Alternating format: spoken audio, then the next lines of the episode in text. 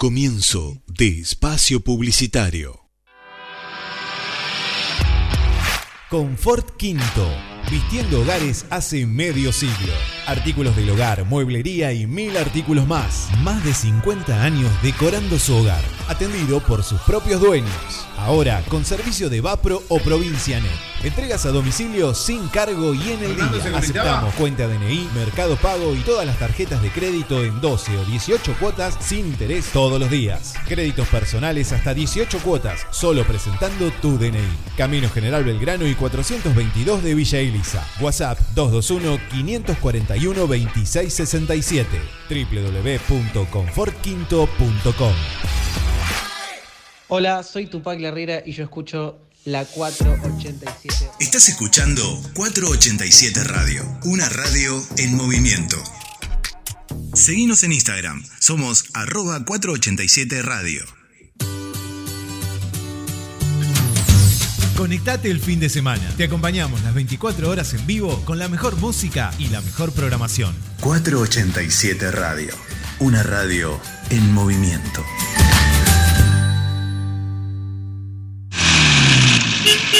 Prontocar, agencia de remis Prontocar, calle 3, esquina 421, frente a la Torre 8 de Villa Elisa, 487-1211 o escribinos a nuestro WhatsApp 221-565-2262. Prontocar, agencia de remis Prontocar. Estás escuchando la radio de Villa Elisa. 487 Radio. Se encuentra abierta la inscripción para el ciclo 2022 de la Escuela María Teresa. Más de 100 años educando para el futuro. Inicial, primario, secundario. Aranceles preferenciales. www.escuelamariateresapereira.com.ar Vacantes limitadas. Lo bueno de trabajar en casa es que en 5 minutos estás en la oficina, como nosotros, que desde la cama hacemos radio. Desde, la, cama, con Eugenia Pallero por 487 Radio.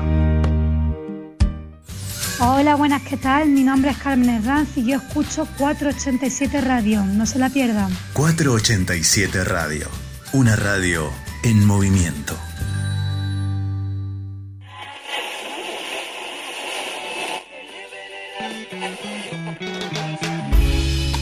Aseveraciones medio incomprobables. Afirmaciones de modestas valías. Música de esa que escucha tu tía. Equivocaciones casi imperdonables. Tablita fría con aceitunas y fiambre. Cajón del medio radio. Con la conducción de Esteban Alves, Diego Sebastián Deruti, Jerónimo Machi, Fernando Roca, Juan Ignacio Manchiola y Pablo de Albuquerque. Todos los lunes a las 22 horas puntual. Cajón del medio radio. Morning.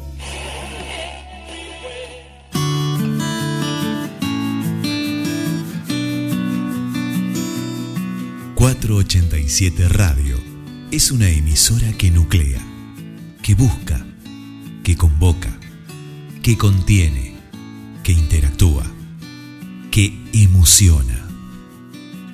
487 Radio, una radio en movimiento.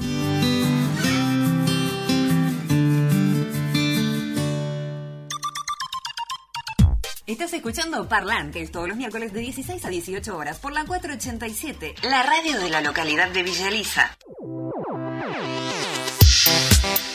Revista Rumbo Norte, para estar siempre orientado. Anuncia tu comercio, profesión, oficio o emprendimiento y llega a más hogares. Búscanos en Facebook, somos Revista Rumbo Norte. También estamos en Instagram como Rumbo Norte-Red o escribinos a rumbonorterev.yahoo.com.ar Arturo Segui, Villa Elisa, Citibel, Gonet, Gorina. Escribinos a nuestro WhatsApp 221-400-9618. Revista Rumbo Norte, para estar siempre orientado.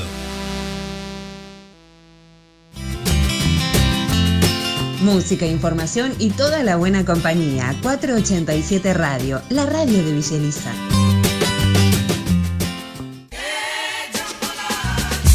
Hola, soy Rodro Santana y todos los días vas a escuchar Turno Tarde por la 487 Radio. Las canciones de tu vida sonarán acá. Rodro Santana. 18 horas. Turno tarde. Turno tarde. Hola, me encanta la música que pasa, los escucho todo el día. 487 Radio.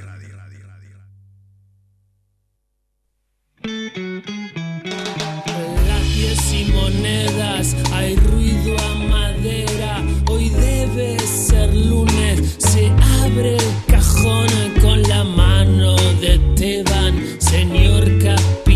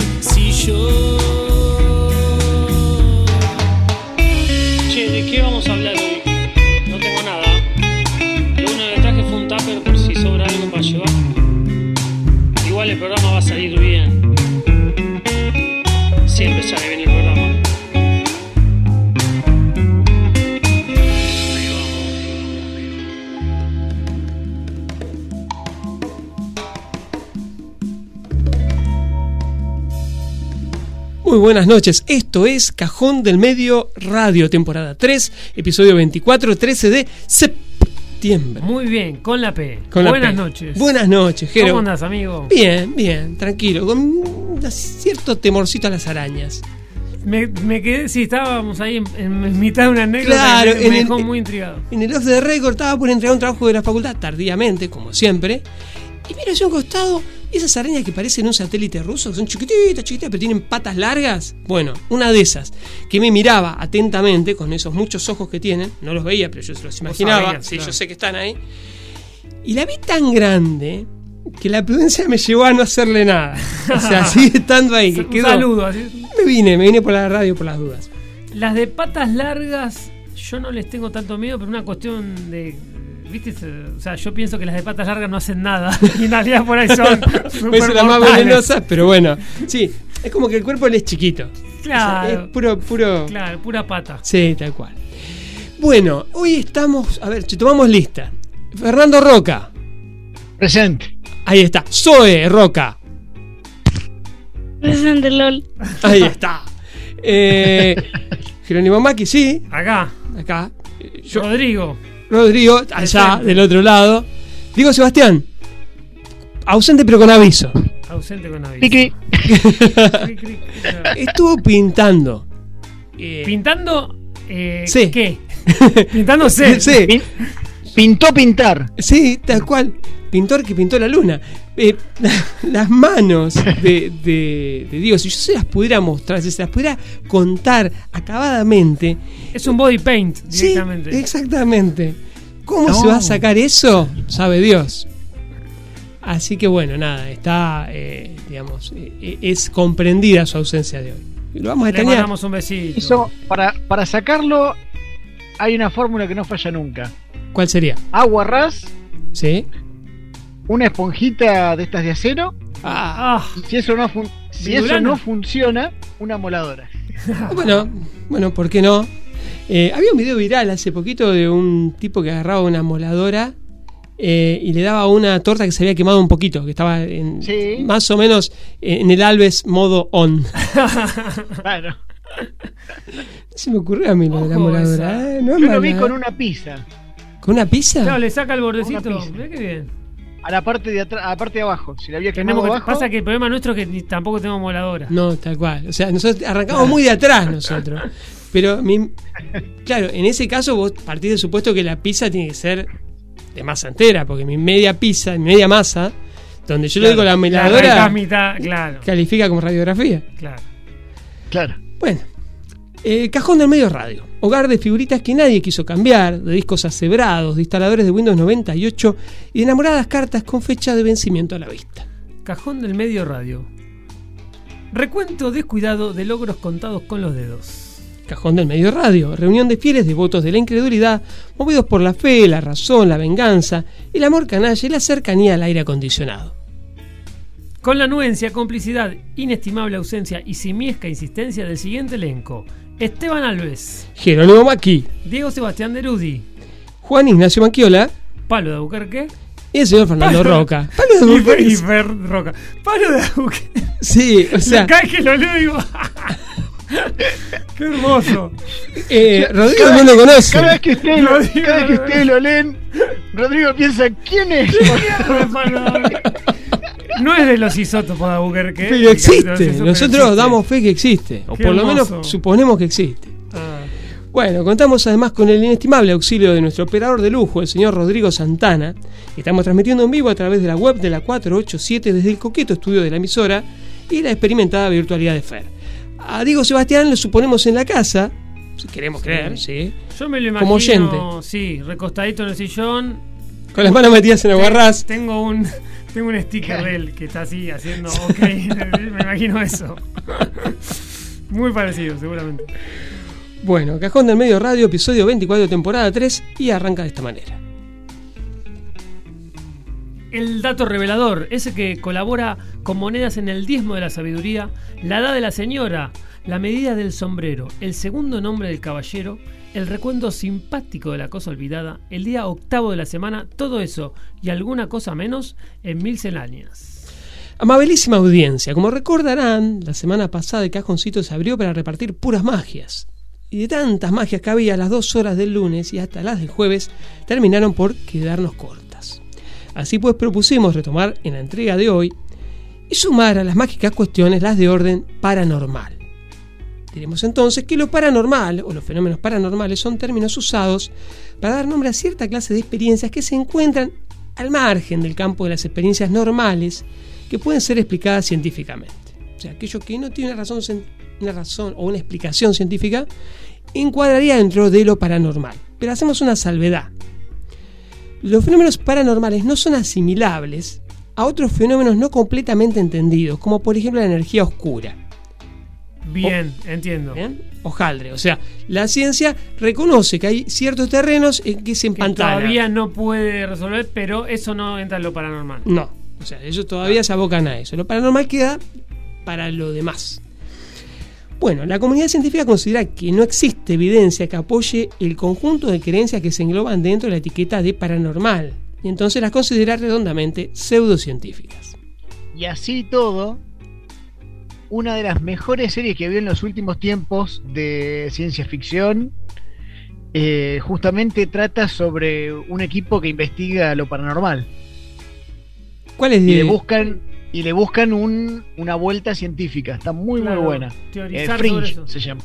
Fringe? Fringe. ¿Estás viendo Fringe? Ya lo vi. Ah, pedazo de serie. Ya la, ¿Sí? Sí. ya la vi. Yo se Ya la vi, la volví a ver y hasta hice en, en- en otro en otro continente eh, un programa al respecto. Vamos. Claro, porque el señor tiene otra- otras Ah, columnas, otro claro. grupo de amigos. Sí, claro. Seguro que es mejor el programa ese. Ay, hago un programa en España. Coño. Por ahí se me escapa algún algún galleguizado cada tanto. Bueno, te pedimos entonces a- algún com- compendio, algún extracto de Fringe para, para alguna próxima emisión. Eh, como no. Ha- Haremos, haremos. Haremos porque aparte es una serie que no estaba terminando la primera temporada, son cinco. No estaba terminando la primera temporada y ya me había dado cuenta que estaba entre mis favoritas. Qué bueno Wow, eso. qué lindo. Sí, Bueno, sí, la sí, a- amor la a voy primera vista. anotar. Y tiene algunas actuaciones que son excelentes. Sí. Sí, sí. Sí. Eh, Walter Bishop, por ejemplo. Uf, ese tipo, pero la rompió. Ese. eh, John Noble se llama el actor. Mirá, qué groso que Sofer.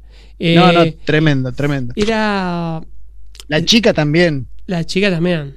Sí, sí, sí, sí. Eh, Estaba bonita la chica también. No sé si por, ac- por cómo actuaba. No, porque además se va la particularidad de que la, eh, la tenías dos veces en escena eh, a Exacto. partir de cierta temporada por una cuestión particular que se da en la serie.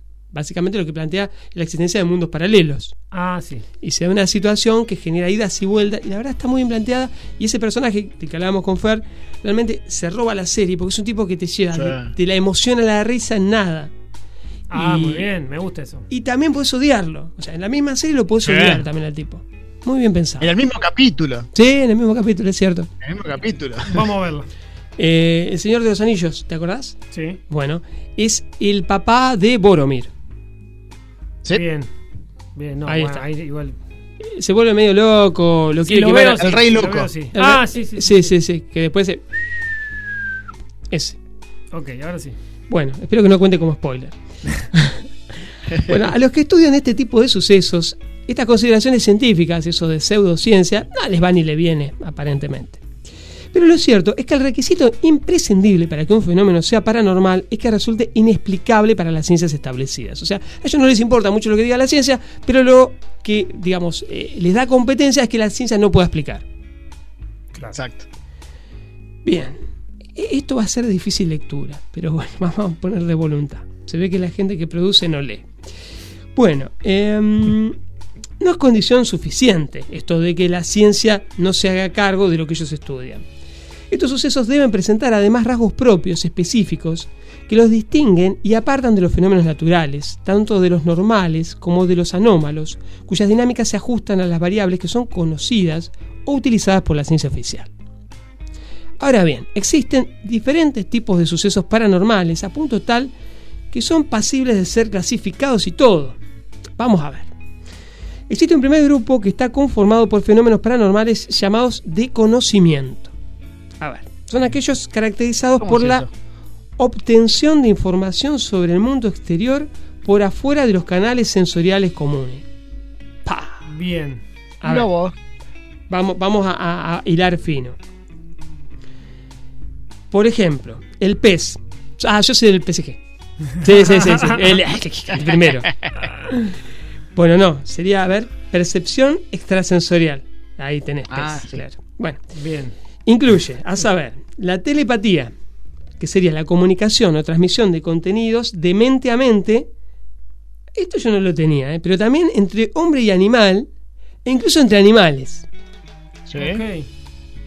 Bien.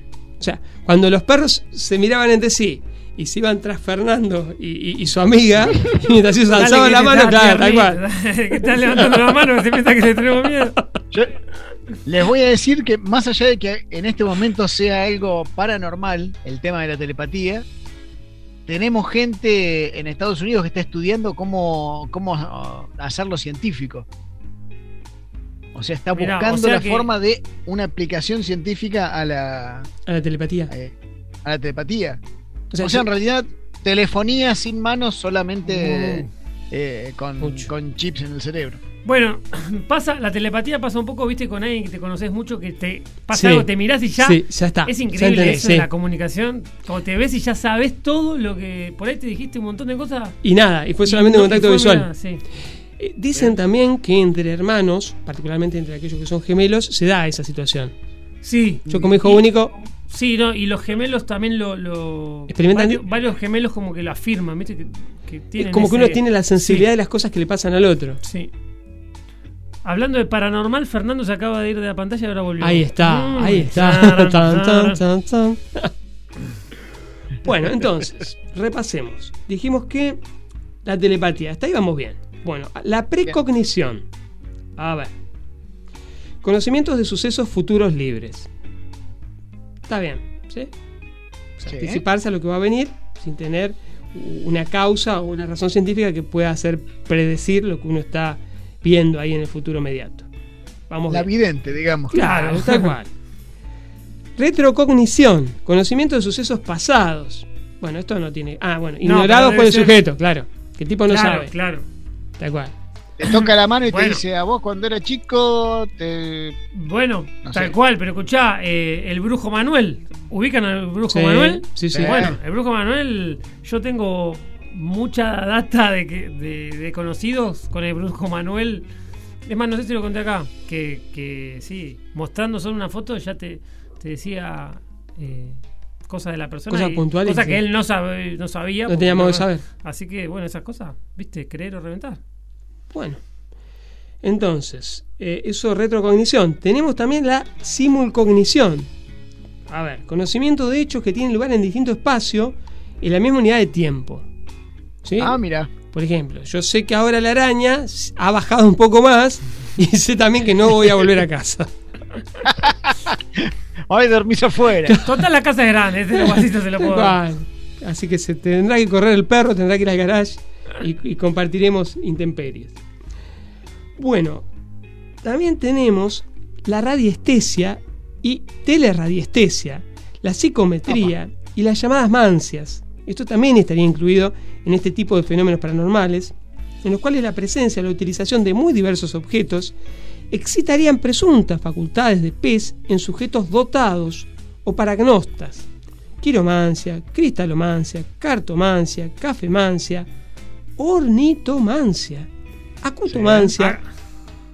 Domin- dominomancia me suena asado. A mí no me. Yo ese último párrafo Me no entendí un carajo. No entiendo nada.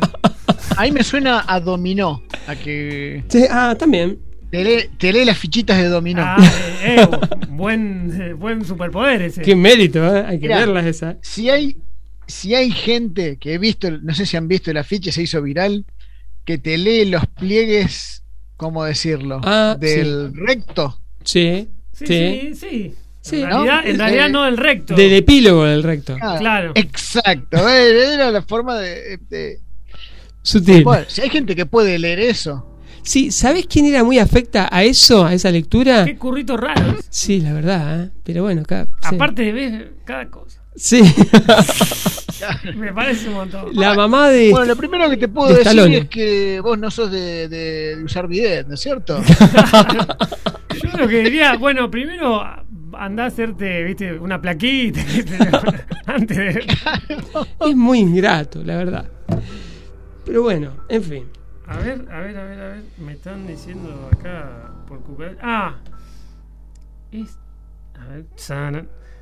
Me están diciendo. eh, Mabel. Mabel. Mabel, ¿verdad? Ah, también vio Fringe, pedazo de serie. Mabel, pedazo de serie. Qué grande. Vamos a generar un club de fans de, de Fringe Ya, ya hablaremos, ya hablaremos de Fringe entonces. próximamente. Chicos, volví. Lorena de Babio. Bien ahí. Bueno, vos seguimos sumando, sumando oyentes. Ahí vamos.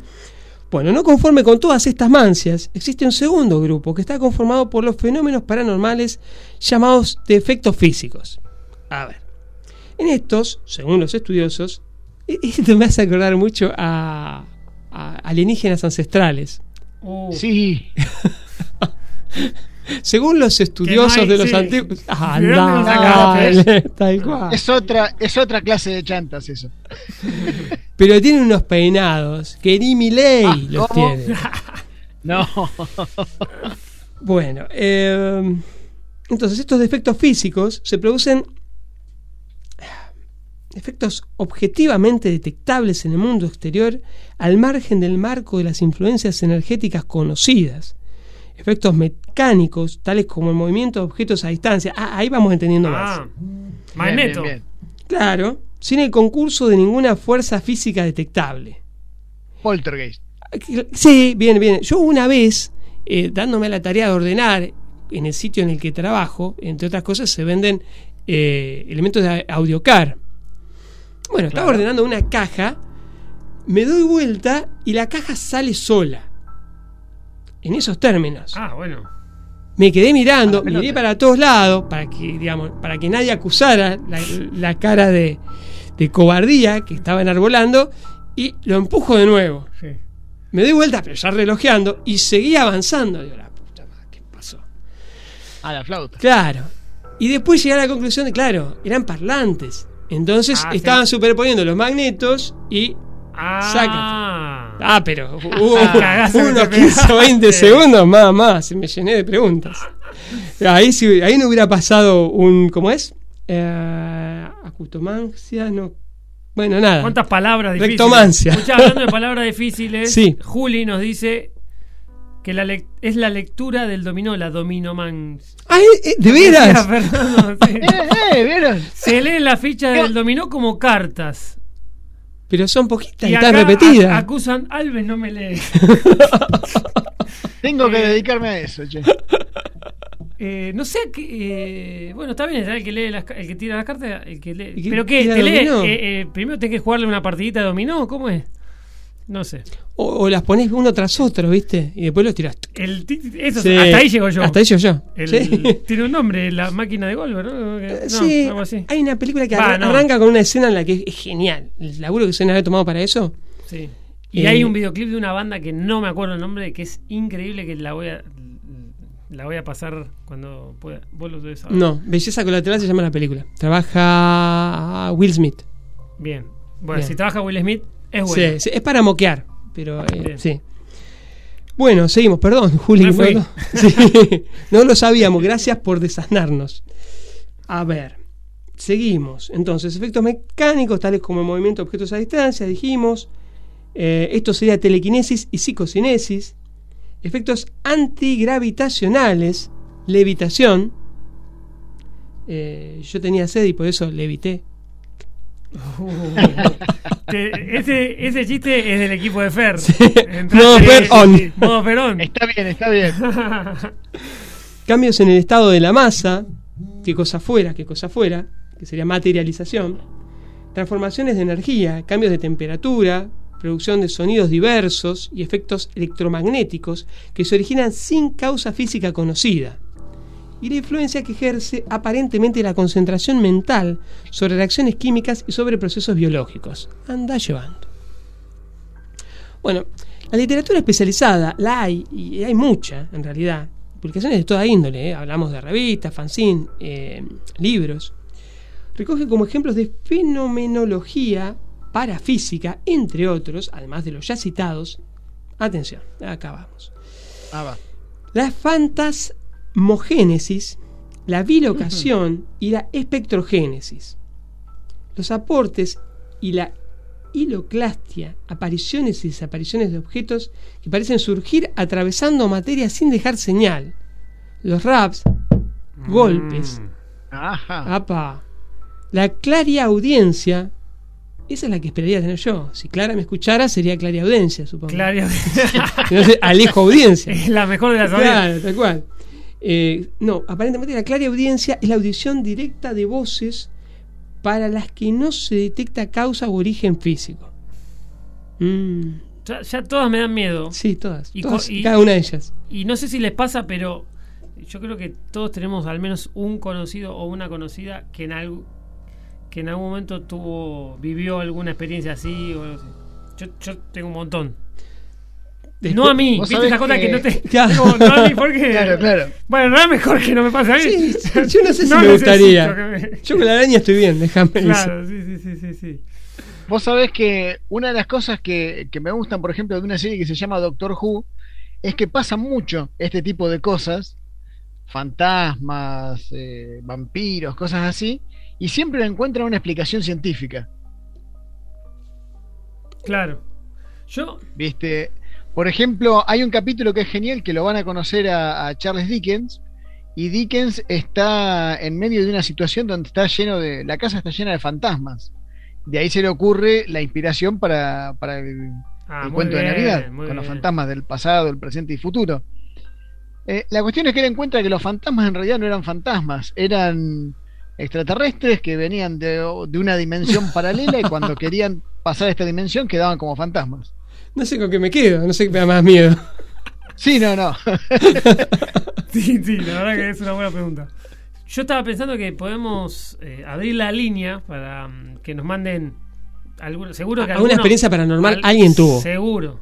Sí, seguro, sí, sí, estoy sí, sí. seguro. Así que bueno, los invitamos. El que, teléfono. que sea cuidada porque acá somos medio yo, yo voy a hablar por mí. Sí. Después te- vuelvo solo a casa, ¿viste? Está todo apagado, me da un poco de cagazo. Yo ya tengo una araña en casa, entonces no necesito mucha atención más. ¿Cómo, ¿Cómo nos pueden contar esto? A través del 221-363-1836 y si no, a través del Instagram. Sí. El de la radio es arroba 487 radio, el nuestro es... Arroba cajón del medio. Ahí está. Ahí está. Qué, qué aceitado que lo el- tenemos esto. el Me ganó, me ganó, me ganó. Me agarró distraído. Ah, viste, viste.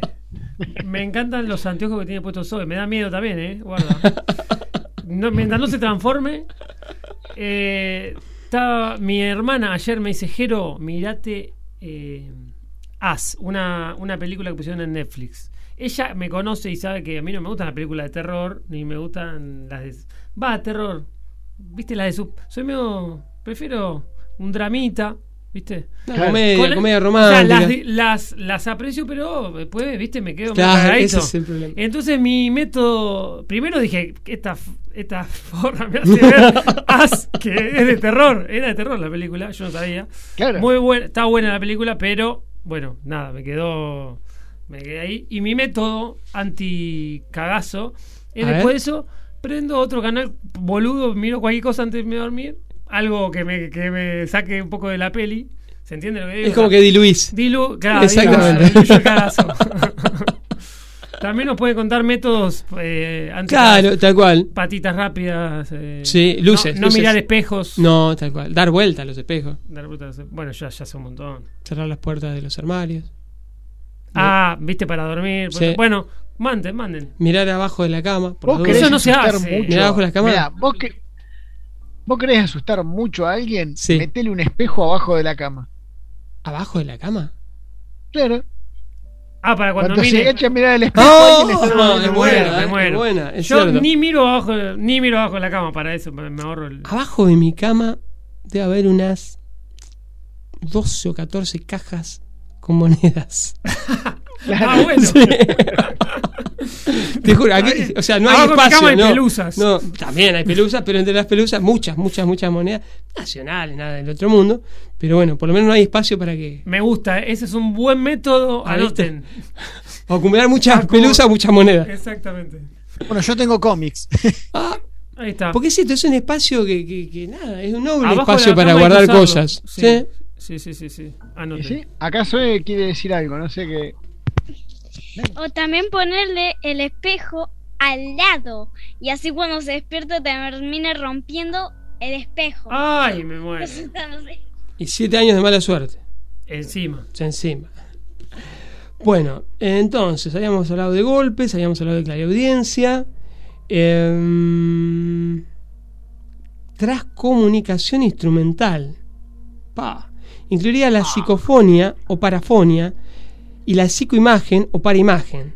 La idioplastia o teleplastia, que sería la aparición de figuras y signos en medios físicos. Eh, no me doy cuenta cómo sería. Bueno, no importa. El doblamiento de metales, eso sí me doy cuenta. La combustión espontánea. La psicofotografía, que es la plasmación El fotográfica tema, voluntaria. el tema de la combustión de la combustión espontánea es un quemo. Sí, es- Ahí está. Vamos. Eh, Encima hoy son dos contra uno. me Sí. Eh, me perdí con tantas plastias. Bueno, los extras, aparición en placa de elementos no presentes al realizarse la fotografía. Ah, eso sí, eso es bastante común. Ah, suelen, sí, filtrarse. Pero hoy es tan fácil acceder a través de algún programa de, de- de edición de los sencillos a- al agregado de esas cosas que ya no sabes qué es cierto y qué no. Distinto Claro, era, qué sé yo, verdad. eh, claro, en el siglo XIX, al final del siglo XIX era diferente. O sea, ahí nos Eso es asustábamos todos. Eso es verdad. Hoy en día cualquier pavote con un, con un canal de YouTube te, te muestra fotos medio ahí sospechosas. Claro, muy difícil De- chequear, ¿viste? muy difícil chequear la realidad. Claro. Sí. Bueno, esoterismo, ocultismo, teosofismo, espiritismo, brujería, vudú, satanismo, a la miércoles. Son contextos doctrinales en los que aparece, ¿sí? eh, toda una vasta gama de fenomenología paranormal, la cual por otra parte y redondamente está presente también en todas las grandes religiones. Así, por ejemplo, lo que aparece relatado, digamos, eh, por ejemplo, la levitación es algo común a varios santos. Sí, sí. Eh, y después hay otras cuestiones que acá no se mentan, como eh, la estigmatización. ¿sí? Claro. Sí. Que, que, bueno, para, para aquellos que, mm, que venimos del catolicismo o, o de las iglesias eh, cristianas, eh, es la réplica de las heridas de Cristo. Digamos, Sí, los clavos que atraviesan las muñecas o las manos, Sí. eh, el costado, la lanza que le clava el centurión para ver si estaba muerto, y supongo que las rodillas. ¿Y los pies? Y, y los pies, claro. Va, no sé, las rodillas se las pies. quiebran, me parece. La rodilla, no sé. Ah, ah, bueno, sí, nada, para eso remitirse a, a la pasión de Mel Gibson. Claro. Bueno, eh, ¿qué más decir? Para ir cerrando esta miscelánea ya, que tan difíciles de leer han resultado, nos vamos a remitir a un estudio de la prestigiosa consultora Gallup. ¿sí? Eh, en algún momento incluso hacía sondeos de opinión y, y ha Sí. tenido, eh, sí, acá incluso en nuestro país, Sí, an- antes de las elecciones. claro, era bastante común que, que hubiera encuestas. Esas, de esas que según en qué canal lo veas te va a decir que cuál va a ganar. Claro, una cosa u otra. sí. Eh, bueno, resulta que Gallup, una empresa seria, ¿sí? donde las hubiera, uno imagina, realizó en 2005 en los Estados Unidos un estudio bastante particular. A ver, establecieron 10 ítems, ¿sí? que nosotros vamos a repasar también personalmente con nuestras propias experiencias. Y estos 10 ítems abarcaban diferentes fenómenos paranormales. Atención a los números, ¿eh? El resultado, un 73% de los encuestados creían en por lo menos uno de esos 10 fenómenos paranormales incluidos en la encuesta. Algunos otros, algunos creían en mucho, me anotaban, uno, dame este, dame este, sí, tal cual, se anotaban en todo. Pero por lo menos en uno, estamos hablando de 73%, es muchísimo. Y sí. A ver, vamos a ver. Ya, a ver, Bien, estamos, hablando, estamos hablando de Estados Unidos donde hay gente que no se quiere vacunar porque dice que le, Bill Sí. Le va a meter un chip. Sí, Claro. eh, sí, es, es cierto. Acá me apuntan desde el teléfono que nos reímos y los espíritus se van a enojar. Sí. Pues No, es, es con respeto, es con respeto. Vamos, vamos, al final del programa hacemos una boludea. Hacemos Sí, algo para diluir. Vamos a diluir, sí. Bueno, a ver. Primer ítem, percepción extrasensorial. El 41% de los encuestados dijo sí. Late. ¿Vos crees? Eh, O sea, percibir algo por fuera de los sentidos. y no- es que- Y lo que hablábamos hoy, ¿viste? De, con, de- la, de- con la tele. eh, telepatía. ¿Telepatía era? Sí. Se me cruzaron. Mm. Bueno, ¿Qué sé yo? qué sé yo. No es un sí rotundo. Para mí, es es, un- para mí esa es, la, como te decía yo, cuando generas mucha confianza con pero no, o sea, no es telepatía en realidad, es algo, es Sí. una comunicación no verbal. Es una comunión, claro, tal cual. No es algo espontáneo, no te pasa con un desconocido. No, porque si no, ahí sí me cago Sí. todos. bueno, ¿vos te anotás, Fer? No. No, no, tampoco. Rodrigo, O sea, tampoco. creo, en todo caso puede tener que ver con algo que eh, uno percibe desde, desde el subconsciente, desde el inconsciente, y desde ahí. Algo que uno no ve, pero lo está viendo igual. Pero de ahí a extrasensorial. no. Claro, sí, estoy en esa. Eh, acá me apuntan desde Paraguay. Sandra dice que eh, tampoco le gustan las de terror. Coincide con vos, Vamos. Sandra, de mi equipo. Ah, mira. Eh, Tomás, ves que vos no, no solamente vos haces un programa internacional, Fer, Tomás. Ah, muy bien, muy bien. Por favor. Bueno, segundo ítem. Casas embrujadas. Un 37% dijo sí. Casas embrujadas, sí. Bueno, yo, eh, yo sí, pero porque. mm, Va, embrujada es una palabra muy grande. Eh, Bueno. sí, pero digo, de las anécdotas estas que tengo de, de, a- de amigos o amigas, eh, sí, son, es así, son casas en lo que. no embrujadas, digamos, pasan cosas. Pero pasan cosas que por ahí Sí, no tienen una resolución. a veces no son cosas malas por sí mismas, digamos, son cosas, cosas. ¿Qué pasan? Po- Sí, después en el, en el bloque que viene voy a dar. Alguien me contaba. Cuando contemos ane- acá tengo algunas anécdotas. Eso está Parezco- bueno. Parezco, parezco real, ¿viste? Me están llegando mensajes. Eh, y en el bloque que viene vamos a contar algunos. Me parece muy bien. Bueno, entonces casas embrujadas, 37%. nosotros, bueno, adherimos moderadamente entonces. Moderado. Moderado. No, yo no. Yo, tuve una experiencia de casa no embrujada, pero sí casa abandonada Ah. cuando era chico, donde abrí, fuimos a, vamos a ver cómo es la casa esta que está abandonada, y cuando miramos así por la ventana, alguien me estaba mirando. Apa. Ah, Un espejo. El un espejo que puso. el espejo de Zoe. ahí saqué la idea, y de ahí saqué la idea para el espejo ojo de la cama.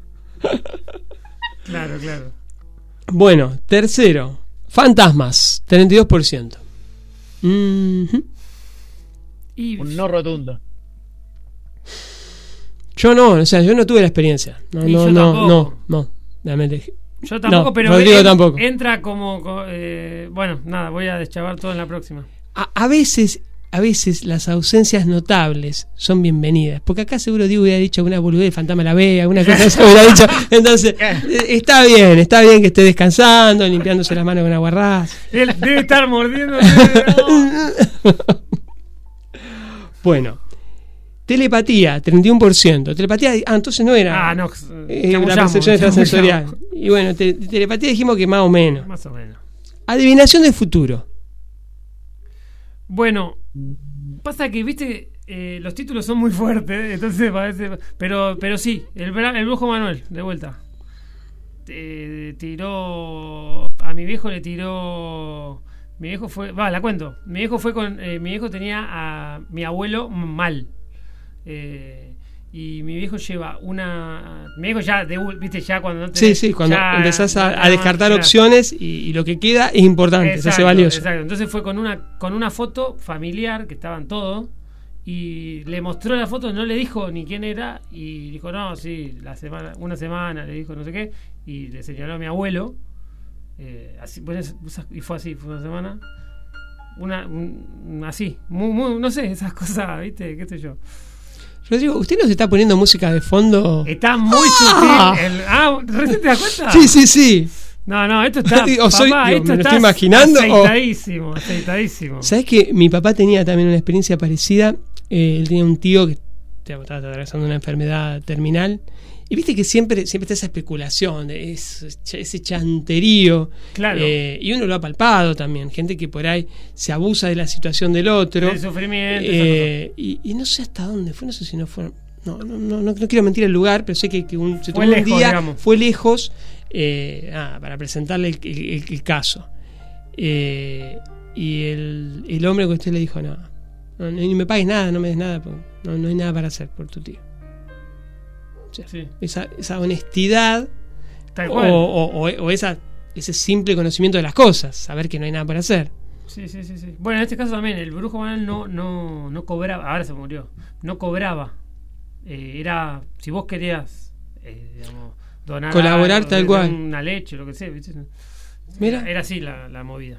Eh, ¿Ustedes vieron el conjuro? No. ¿O Anabel? Ni la voy a ver tampoco. Tenemos que hacer una pijamada, No. vemos una película de terror juntos y después, no sé, vemos héroes. Eh, Claro, sí, tal para- cual, para distender, tal cual.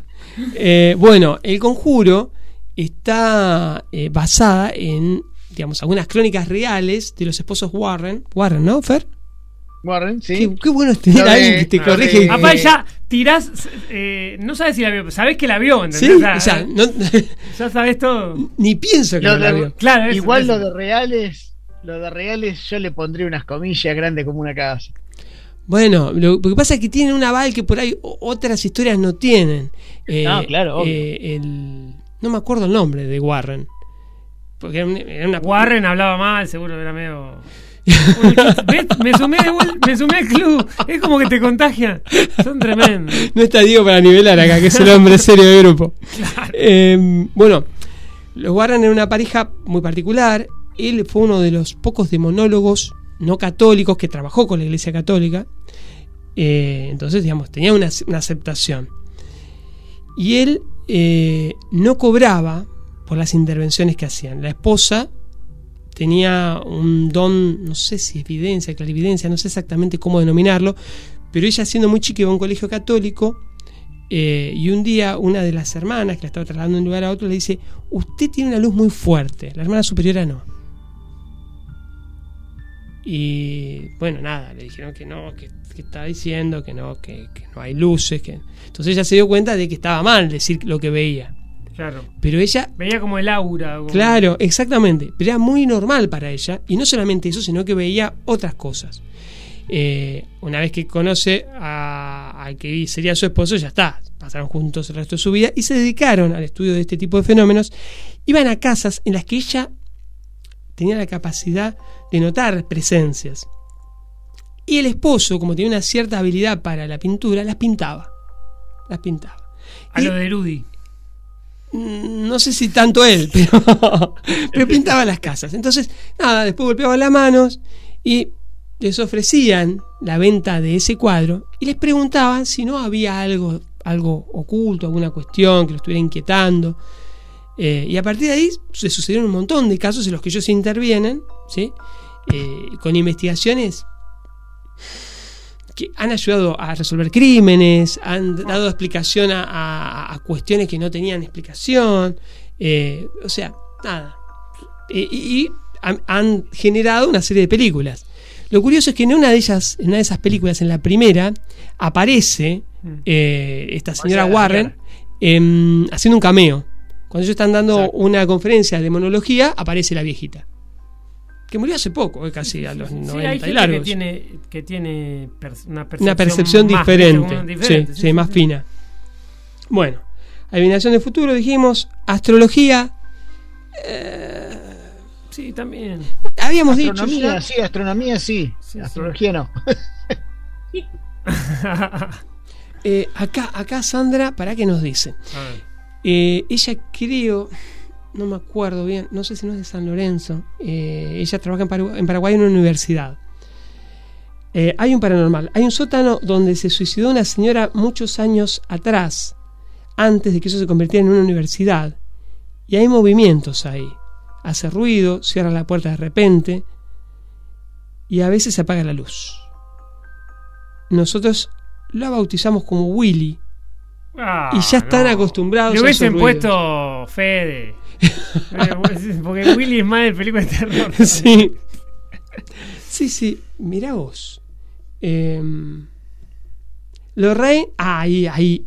eh, Juli nos apunta. Ed y Lorraine Warren. Ahí está.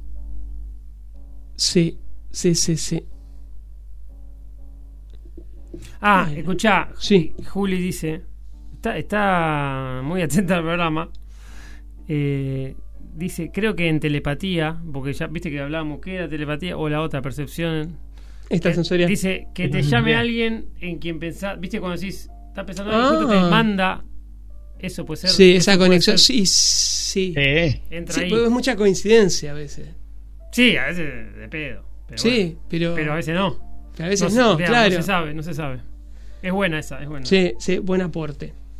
Bueno, astrología 25%, brujas 21%.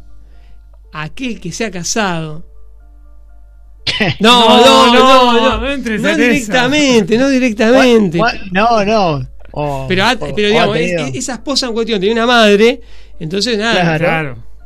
Sí, Sí, la no, fue mi caso, eh, no fue mi caso. pero- La bruja Verón. La bruja, pero El mío sí. es cierto. El mío sí. Bueno, eh, comunicación con los muertos.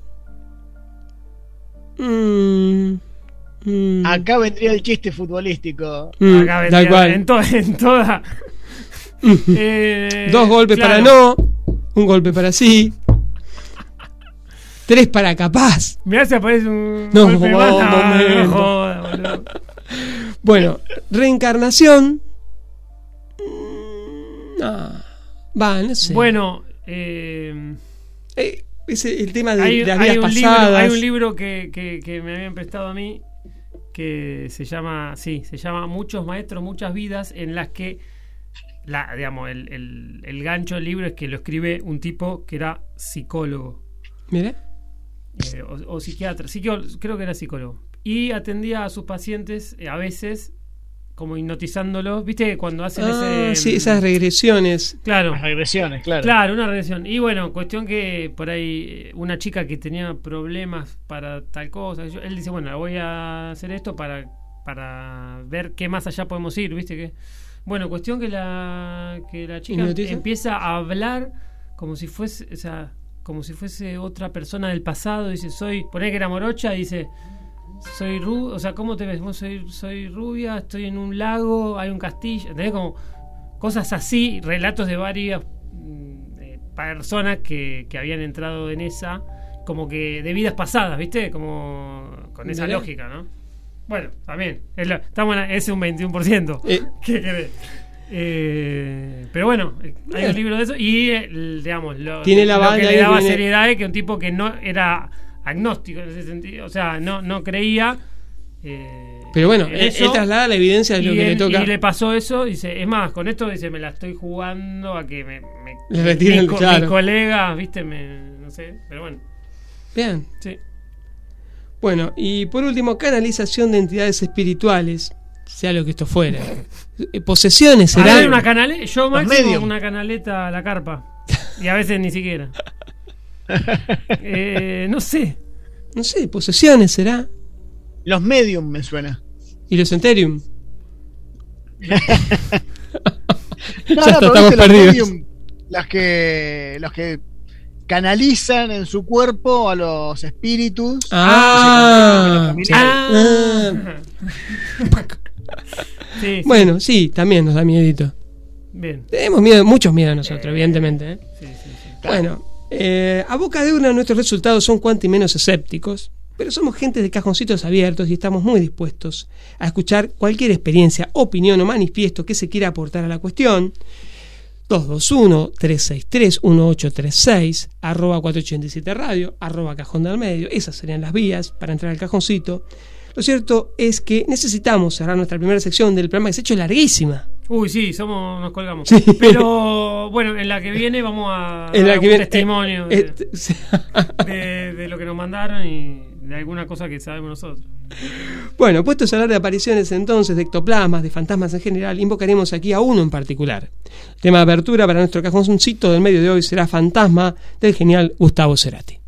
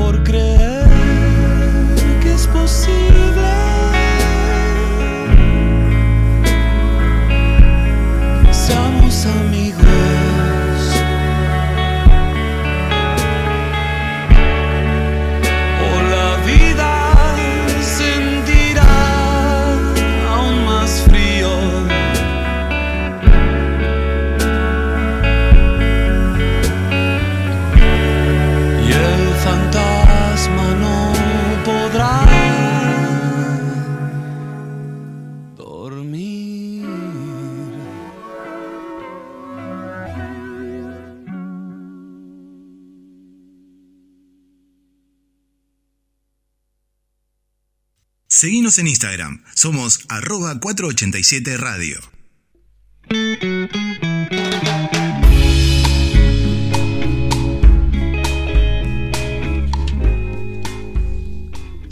Bueno, seguimos en Cajón del Medio Radio. Esto es el lunes 13 de septiembre.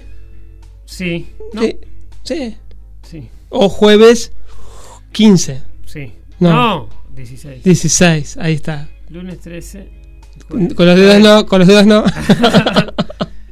Mirá, mirá qué día para hacer un programa sobre lo sobre lo sobrenatural Lo paranormal. Che, y eh, paranormal con el 13 ahí en el medio. Acá Lorena dice, viste, de experiencias. Dice, me pasó una vez que mientras cocinaba se giró el spinner. El spinner. Ah. ¿te acordás? que estaba Sí. de moda, ¿no? Sí. Se giró el spinner que estaba arriba de la mesada solo. Y Dice, y yo pone ojito como diciendo, me cagué toda. Dice, y también me pasó que se apague dos veces el ventilador mientras limpiaba los pisos. Bueno, la del ventilador, por ahí anda- Por ahí Pero andaba andaba la del spinner es mucho más difícil. Que, que- Eh, que se complica. Ahí. mm, sí, Sí, hay que buscar una explicación para eso. Sí. Y después, Juli, que también nos quiere asustar. A ver. No, ah, bueno, me decía que, viste, con- cuando hablamos de los dominó, cómo es que si jugando al dominó te adivina. Dice, se leen los puntos. La combinación de los puntos. Mira vos. Pero eh, me, me suena limitado porque tenés uno, seis. Tenés seis, pero la. Pero En la combinatoria. En el dominó tenés. eh, Claro. o sea, una que tiene un 4 y un 6, una que tiene un 1 y un Sí. 3, qué sé yo. Bueno. Si te pones a pensar, nuestro, nuestro alfabeto son 22, 23 letras y fíjate todas las palabras que se pueden armar. Sí, Tenés razón. es cierto. Fernando siempre. Sí, La reflexión Siempre. eh, y por el espejo. Tal cual. La, la reflexión. che, eh, pues, nada, dice. Se tiran las cartas. se- ah, se tiran como las cartas, dice. Se van tirando así la ficha de dominó, qué sé yo. Sí, Y ella dice, yo leo las cartas, como diciendo, eh. el momento. Claro, no, no, no. Eh, eso, sí.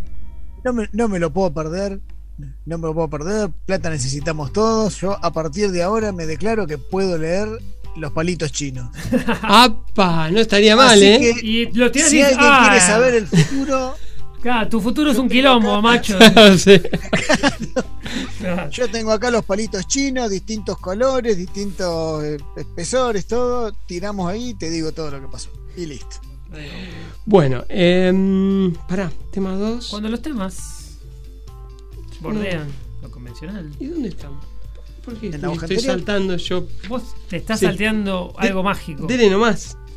Cuando los temas bordean lo convencional, pero del lado de afuera, cuando buscamos aplicadas aplicaciones que lo resuelvan todo, cuando programamos nuestro día con programas sin parchear, cuando las historias están entintadas, se vuelven oscuras o alternativas, o simplemente se cuentan distinto, el mueble imaginario nos muestra una trampilla con un espacio más, el cajón de las cosas mágicas. Jaja.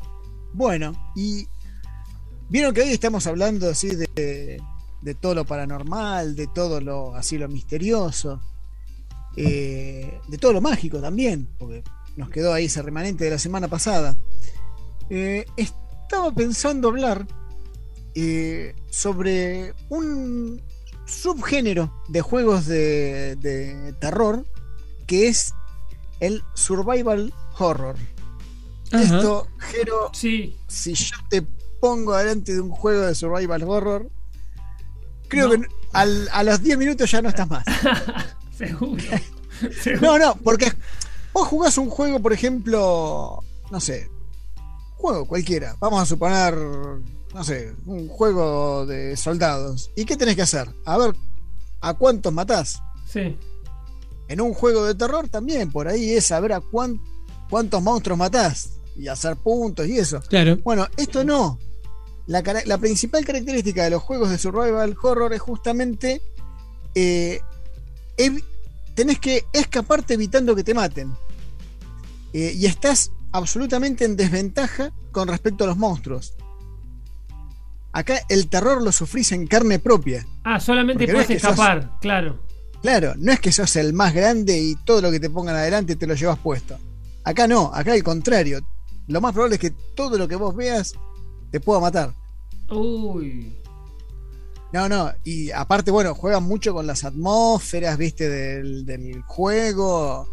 Eh, juega mucho con. Sí, los gráficos, con- la... sí, sí, me imagino. Claro. Yo, por ejemplo, hay uno que a mí me, que, que a mí me, me llamó muchísimo la atención. Que el juego empieza con una chica en el psicólogo. ¿No? Y el psicólogo le dice, bueno, primero te voy a hacer unos test. Obviamente el test lo haces vos. Sí. Y te va haciendo preguntas. Decime qué te asusta de esto, decime qué color de estos te da miedo, va, va, va. Automáticamente el juego cambia y pasa a reflejar lo que vos pusiste Tus en el miedos. ¡Ah! Excelente. Manera- ex- excelente estrategia. Claro. Y Claro, bueno, te asusta a vos porque es lo que a vos te asusta. Muy bueno, muy bueno. muy bueno. claro. Sí, sí, sí. Te dice, bueno, ahora vamos a ver tu- la casa de tu infancia. Decime de qué color tenía la casa de tu infancia. Eh, pintala. Y tenés que pintar, viste, la casa en un, en un test, en un papel. Sí, en sí, la sí, sí. pantalla. Bueno, en un momento vos llegás en ese juego a una casa y está pintada con los colores que vos elegiste y empiezan a pasar cosas que la le recuerdan a la protagonista cosas de su, de su propia infancia y es muy, como se dice ahora, muy turbio. ¿Viste? Sí, Es- sí, porque encima, es claro, se meten con cosas tuyas. Claro. Y esto que les decía de las de las eh, de la desventaja con respecto a los otros a los, a los monstruos, tengo una anécdota de un amigo que jugando a- al segundo de Resident Evil o al tercero, no me acuerdo ahora. eh, vos durante todo el juego tenés que escaparte y vas encontrando, no sé, distintas armas y cosas, viste, así para, para pelear. Para, para mantenerte vivo, digamos Mm. el final del juego es contra un monstruo gigante que ese sí tenés que pelearle porque es el final del juego. Bueno, él llegó a esta final del juego. Imagínate, monstruo de más o menos 2 metros por 2 metros, Sí. con una pistola 9 milímetros, con dos balas y un cuchillito. y el monstruo A con armas Jack por todos lados. Claro. Claro. No, no. Tuvo que cortar y arrancar el juego de vuelta. No, No. no. ¿Sí? Claro, pues no había era manera de ganarle. No, no, no, no. Y no se reinicia desde ahí, claro. Si perdés, perdés. No, no, Pero no. no tenés punto de guardado, no tenés. Sí, pero él no lo había hecho. Estás muy en desventaja. Esa es, esa es la. En lugar de cada monstruo que aparece, decir, bueno, le voy a pegar a este. No, escondete, espera que se calme la situación, escapate. Y a partir de ahí, bueno, vas ahorrando municiones, ahorrando armas para cuando realmente la necesites. Hay políticos que juegan a eso, ¿eh? Uf, Hoy estaba viendo memes de uno que ya está con, con gorritas y camisetas de, de otro. No, Otro sector. qué cosa, no se hace eso. En fin. Otra cosa que también es muy importante, che, en estos juegos, es el tema de la supervivencia. Por ejemplo, tu personaje puede pasar hambre, frío, sed, y que eso repercuta en tu. en, el desempeño del juego. Eh, hay un juego, por ejemplo, que de repente empieza a hacer frío cada vez que aparecen los monstruos. eh, eh, este es Silent Hill, que les digo. Se, se empieza como a bajar la temperatura, algo que en los fenómenos paranormales pasa, también se dice que, pasa habitualmente. Y si hace mucho frío, si estás mucho tiempo cerca de los monstruos, se te empieza a nublar la visión. Ah. Apa. Dejás- empezás a ver mal la pantalla. Y si empezás a ver mal la pantalla, es más difícil que te puedas escapar. está muy Es bien. muy Entonces, bueno. es o sea, muy integral el juego. O sea, sí, sí, sí. Totalmente, totalmente. Juegan con la psicología, con el físico, con, Sí, con el clima. Buenísimo. claro. te meten en La situación. música. Bueno, la, la música no les puedo contar eh, lo que es. Bueno, la música la hizo Rodrigo. La, la, la- música Rodrigo como, como ambientando acá. Bueno, los orígenes de este género es bastante polémico. Algunos dicen que viene de Castlevania, que es un juego de 1986, o de Splatterhouse, que es del 88, pero la realidad es que en estos juegos no hay una clara sensación de desventaja. Son de esos juegos donde vos tenés que ir pegando, pegando, pegando y avanzando. En cambio, en el 92 salió un juego que se llama Alone in the Dark, solo en la oscuridad, sería el título en castellano, que tiene ya un poquito más de elementos. Y Resident Evil, que es el que les comentaba recién, que después se, hicieron las películas que no tienen nada que ver con los juegos, eh, fue el primer juego que se promocionó con este término, ¿viste? con el término survival horror, ¿viste? sobrevivencia o supervivencia al horror. Eh, hay muchas, muchas diferencias entre lo que es el juego y lo que es la y lo que son las películas. Y ahora se están haciendo unas nuevas películas que parece que van a ser más, más fieles. Eh, yo creo que el gran hallazgo que tiene la saga de Resident Evil es eh, que el tipo que la hizo se dio cuenta de que vos tenés una situación que es paranormal, que sale, viste, de lo, de lo, de lo ordinario, y puedes enfocarlo desde, en cada juego desde distintos lados. Claro, te abre, te abre el abanico un montón, porque puedes hacer Claro. cosas, claro. Tenés una ciudad llena de zombies. Cualquier tipo que esté dentro de esa ciudad ya tiene una historia para contar. Sí, definitivamente. Claro. ¿Viste? Una historia Bueno, diferente a la de otro. Claro, totalmente. Viste, a mí el que más me gusta y que fue uno de los primeros también del género es eh, Silent Hill. Silent Hill, una de las características que tiene el primer juego es eh, la cámara fija. Vos, entonces, eh, es como que el diseñador del juego puede ir jugando con los planos, como lo haría, por ejemplo, el director de una película, de, una película común. Y con eso va jugando, viste, con, también con el tema de las atmósferas. De repente te pone un plano medio incómodo y que vos no ves bien lo que está pasando. Y eso también te, te genera, viste, una cierta ansiedad. Viste, la trama es una trama muy interesante. Siempre hablando del primer juego, los, los demás también, pero hablando del primero. eh, que según cómo la juegues, va teniendo distintos finales vos podés jugarlo de una manera y que, por ejemplo, todo lo que pasó en la ciudad en realidad es producto de una planta alucinógena. Mm. ¿Viste? Y si de- jugás y vas para otro lado, Es resulta que como no. elige La tu propia aventura, digamos. Vas... Claro. Buenísimo. Sí, sí, sí, sí. Pero si lo jugás de otra manera, terminás descubriendo que en realidad hay un culto no satánico, porque no adoran a Satán, sino que adoran a un, dios pagano, una diosa pagana, eh, que usa esas plantas como parte del ritual. Entonces vos no sabés si lo que vos viste durante el juego fue parte de ese ritual o realmente estaba sucediendo, viste, en realidad. Es muy, muy interesante. Yo siempre que, que contás cosas así, pienso el tiempo que debe llevar hacer ese ese videojuego, ¿no? De, de la plata, o sea, porque justamente ponen acá que contás, hay distintas alternativas, depende de lo que haga el jugador, que yo, tenés que tener todos los escenarios preparados y todo. Es una arquitectura tremenda. Sí, sí, porque Sí. ir a la par de un guion en el que se te abren tantas posibilidades. Claro. Además de que se retroalimente a partir de las decisiones que vos tomes. Claro, me parece Claro. muy Y no, y no solo la cantidad de tiempo de, de diseño, sino aparte la cantidad de gente. Ya hemos llegado a un punto donde los títulos, cuando termina un, un juego, son Sí. más largos que los de una película. una película, está, Claro. tal cual. Sí, sí, sí. ¿Viste? Porque también tienen su música, también tienen sus actores. Sí, es que es el Y auge. aparte- Sí, sí. Incluso, eh, digamos, a veces actores reconocidos prestan voces para, Sí, para ya a esta películas. altura, Sí. sí, sí. Bueno, yo tengo un juego protagonizado por Jean Reno. Qué bueno. Sí. Lo queremos mucho, Jean Reno, el de Perfecto Asesino. Sí, sí, sí, sí. eh, por amor a Rosana. eh. Godzilla. eh, ¿Qué más? ¿Qué más? ¿Qué más? Ah, y Porco Rosso. Sí. Para mí va a ser igual siempre, siempre León el perfecto Sí. Eh, hay un juego que, de, de Silent Hill que hablaba recién, que se llama The Room, que transcurre completamente todo el juego en una habitación.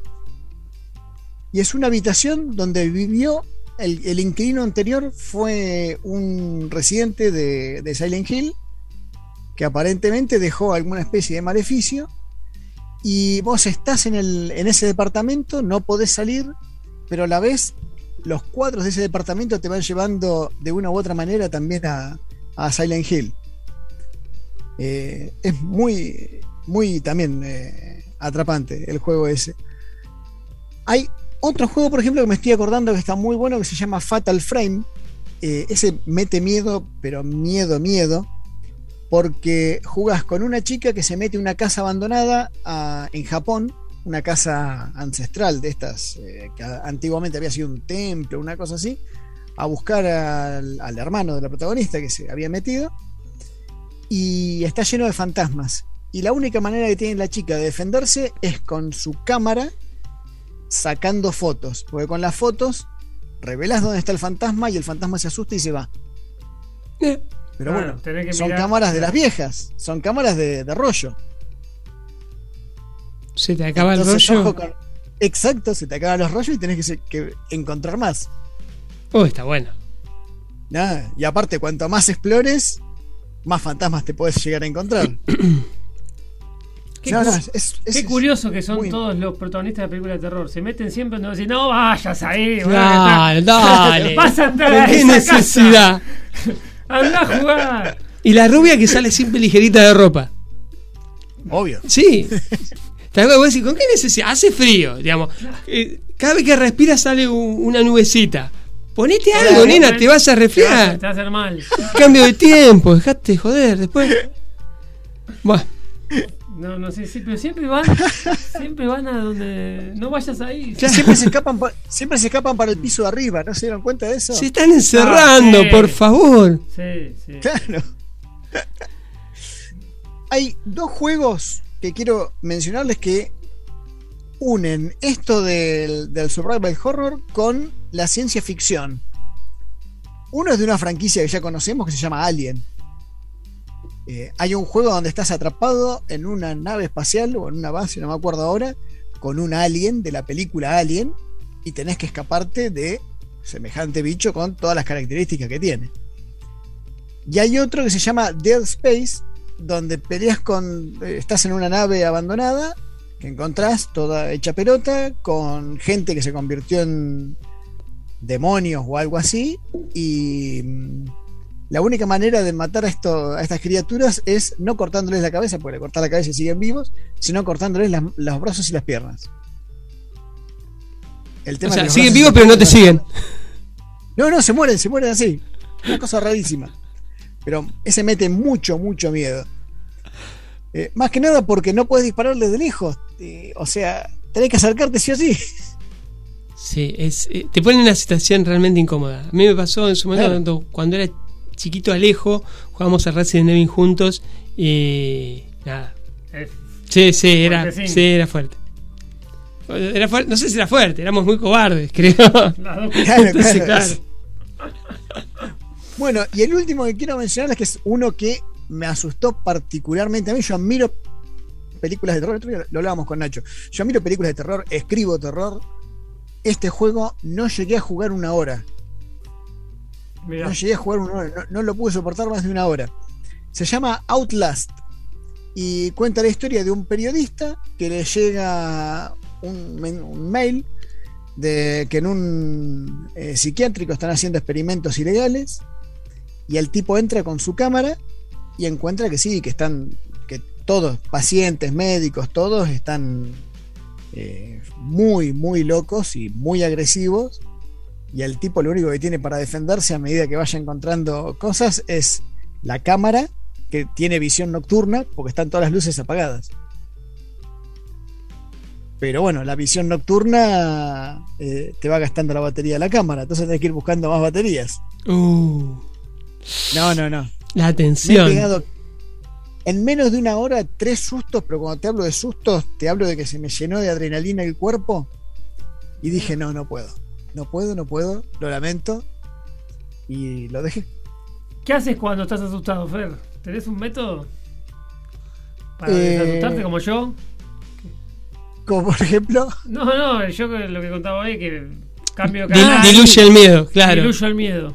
no, no, no, respiro y sí. No, no, no, no hay, Respiro no hay para mucho no- más. no. Eso es mucho, muy importante. Perfecto, perfecto. No, Claro, pero viste, bueno, que yo prender las luces, poner música, ¿no? Ah, no, no. Me pasó, por ejemplo, viendo el, el proyecto Blair Witch. Sí. O la bruja, la bueno, bruja de Blair. gran, gran peli. Eso sí da miedo. Gran peli. Y ahora estoy jugando justamente el juego, que lo estoy jugando para, para esta sección. eh, que básicamente te metes al bosque de donde está la bruja de Blair con una videocámara a buscar a un nene perdido.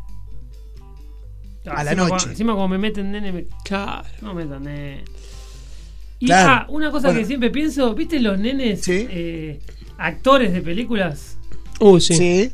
Que digo, wow, este, este pibe queda, no sale bien de acá. No. Porque hace escenas No, pero bravas. Los Obviamente que están son- todos cuidados, pero hay escenas. Sí, igualmente hay chicos que no quedaron bien, de veras. Eh, la- no, Linda Blair, por ejemplo, no tuvo una vida, de- no fue un lecho de rosa No. su vida. Y la de Postergay la quedó, la nenita. Se murió. Una, una- una muerte bastante extraña y bastante paranormal, por cierto. ¿eh? Mira, ahí tenés. No, la, pero- la propia película Poltergeist tiene un montón Mm. de, de historias paranormales con, con muertes raras. Pero yo, en una situación de padre, Sí. yo no presto a mi hijo a esa situación. No. ¿Qué ¿Cuánto, sé yo? ¿cuánto hay?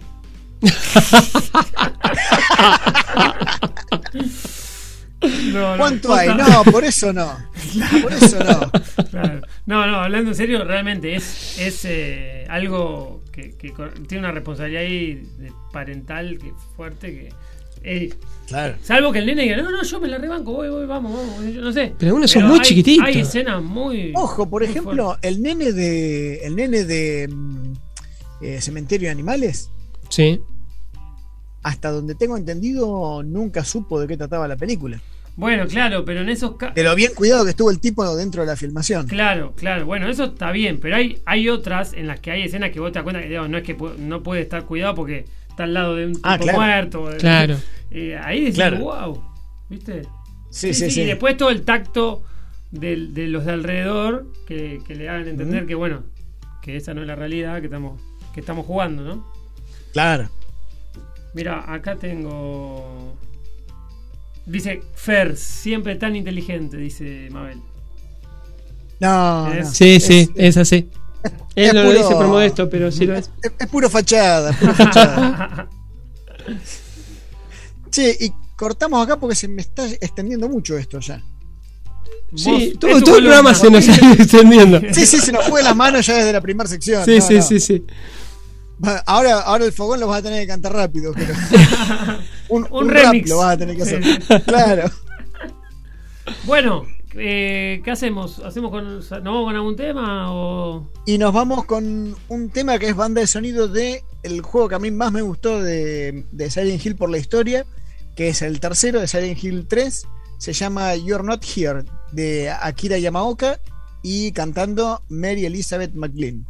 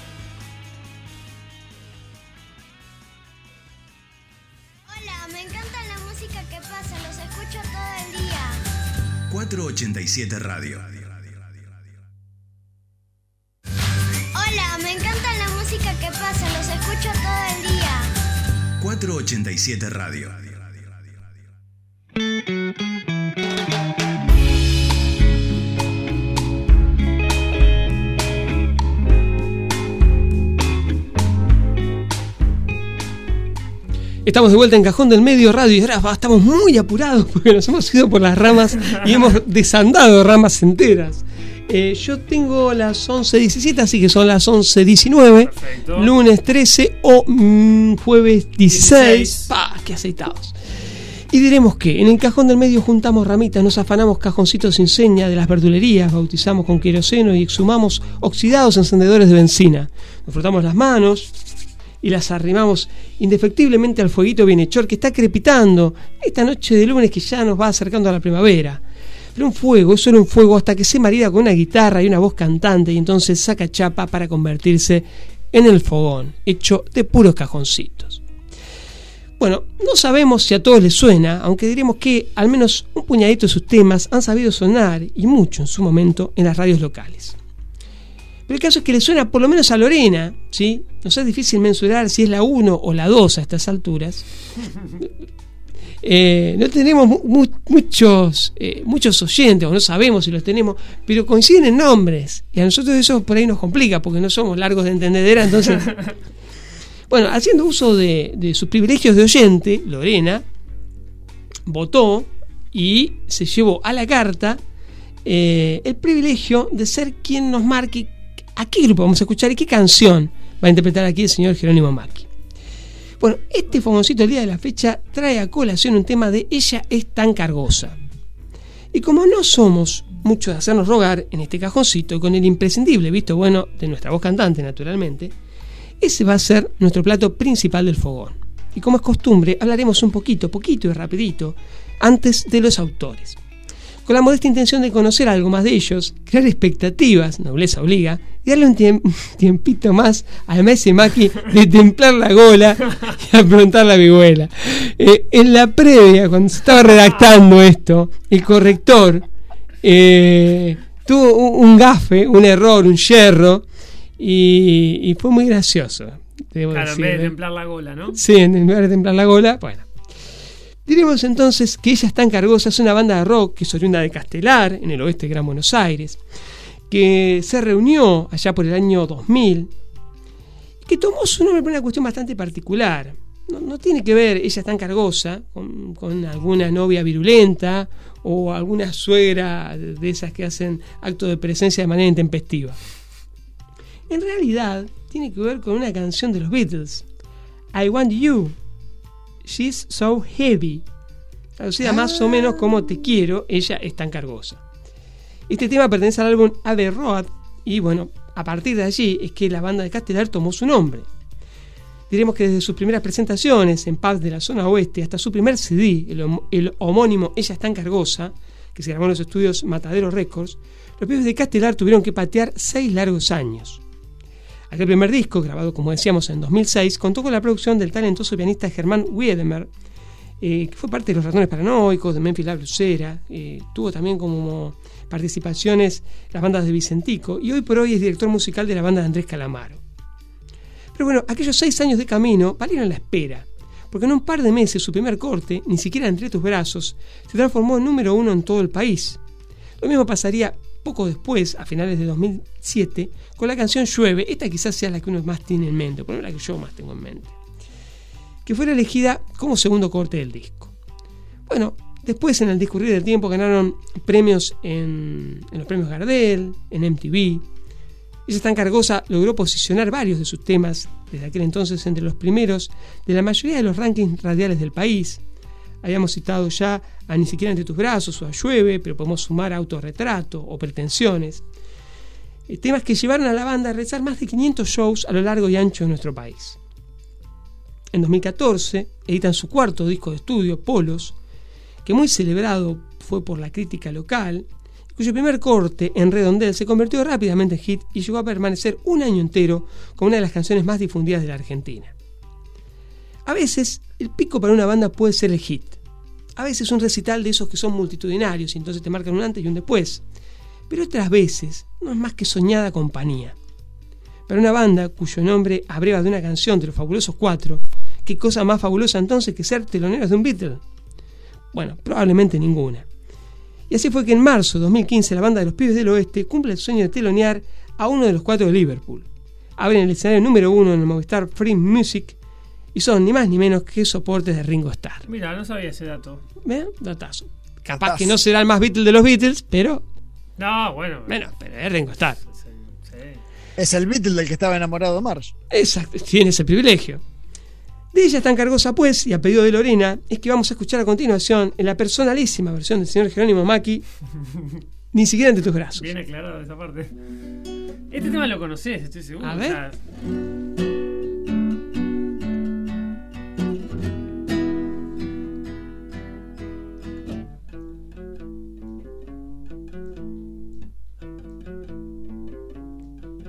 Ni siquiera entre tus brazos falta sol en este marzo sin color.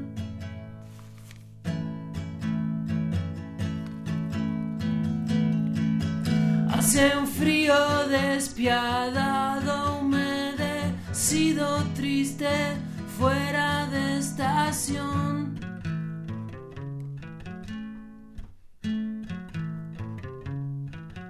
Aparecen cuando desapareces.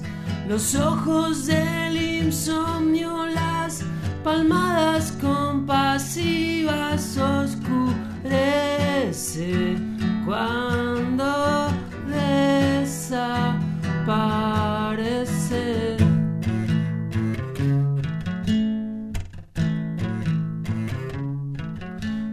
Ella dijo ciudad o verano, nunca las dos cosas juntas, no.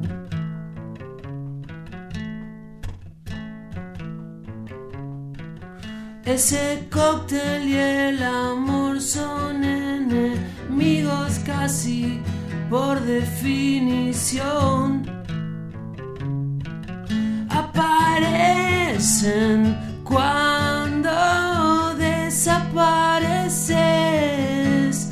Los síntomas, mi listas, las canciones en tonos menores.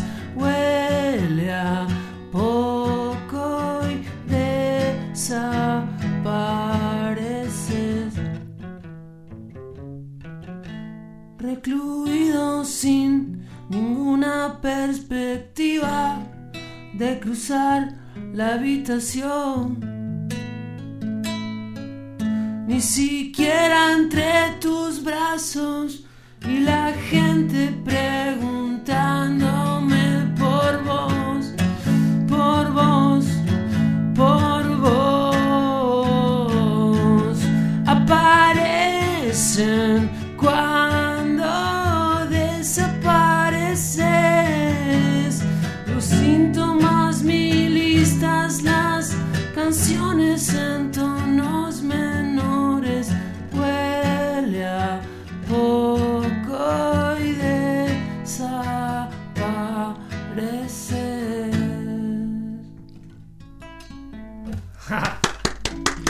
Sí, la conocía, tiene La razón. conocía. Sí. Gran banda. Impresionante. Soy, soy muy oyente de, de La Cargosa. Lo conozco a Rodrigo, que es el cantante. Qué bueno eso. Hice un, hice un eh, cursito con él, que él hace un curso de, de escritura de canciones. Mirá qué bueno. Sí, sí, sí, muy, muy linda banda. eh, una banda muy integral. La buena música, buena letra, buenos, eh, eh, buena voz cantante. mu- muy- Redondita. muy buena. Sí, sí, sí. Quizá yo siento que no tiene el reconocimiento que, Que se merece, que podría. Pero igual el reconocimiento es. Es algo muy relativo. a ver, lo importante es lo que se hace, ¿no? Y que llegue Sí. a, al- a alguien. ya Exacto. está. Y que mueva cosas en Sí, ese alguien a quien sí, llega. así que está logrado. Sí, sí. Bueno. Bueno, un beso a, A Lorena, desde ya, y muchas gracias por, por ser parte. Los invitamos para la semana que viene a arroba 487 radio, arroba cajón del medio, 221-363-1836. Si nos quieren decir, si nos quieren contar, si quieren elegir, bueno, nos pueden decir qué puede cocinar Diego, nos puede decir eh, de qué quiere que hable Nacho, eh, nos pueden decir qué quiere que toque Jero, eh, y si quieren que yo venga. Sí, si no cerramos todo. Yo tengo una araña capaz que me, me acampo acá abajo de la mesa. Ustedes me están menospreciando mis temores. Bueno, en las líneas de montaje no se andarían encontrando. Las factorías siguen sin tener las matrices. Aquellos que los japoneses sueñan y los chinos se muerden el labio por copiar, está por supuesto aquí en cajón del medio. Ni máquinas para pintar cielos rasos, como la de Diego, ni ingenios para agrandar zapatos. Lo nuestro son amables artefactos, artefactos culturales. Author George Orwell presents a dystopian world in which technological advancements keep party leaders and the masses under careful observation and constant control. Hola, buenas noches. ¿Cómo andan? Esta es una nueva y personalísima edición de artefactos culturales. ¿Por qué personalísima? Porque la columna de hoy la arman ustedes. La semana pasada les hablé del Blood Sugar Sex Magic, discazo de los Red Hot Chili Peppers lanzado en septiembre de 1991. Bueno, hoy, a pedido del público, me voy a enfocar en esos 12 meses, los últimos de la historia con semejante trascendencia, porque ya no habrá otros así. Porque 1991 fue el año de la música. Primero el contexto. Una industria discográfica enorme, poderosísima, en la búsqueda constante de algo nuevo para vender. Las radios en el pico de su representatividad, muchas veces en alianza o en contubernio, con los mencionados sellos. MTV como la pantalla eternamente prendida donde se proyectaba todo lo que la industria descubría o inventaba. Y si nos enfocamos en el rock y en el pop, encontramos géneros muriendo o mutando y otros siendo inventados. Si los 80 fueron, para simplificar mucho, la década del pop, de la brillantina, de las canciones adictivas, los 90 comenzaron a mostrar los dientes. Desde Seattle, el nuevo Liverpool del mundo, Nirvana editó su segundo largo, Nevermind, mostrándole al planeta su angustia poderosa y pegadiza en un estilo que iba del punk al indie con una producción que elevaba el sonido y el power hasta el cielo. Y ya nada fue igual. Se creó la bastante engañosa etiqueta del grunge, que hablaba de una herencia estilística más ligada a los Ramones, a los Pixies, al Garage, a Neil Young, en una beta mucho más parca, como las camisas a cuadros que la naciente MTV mostraba al mundo. En esa categoría también entraba Pearl Jam, que lanzó Ten, su primer disco, que los consagró de inmediato.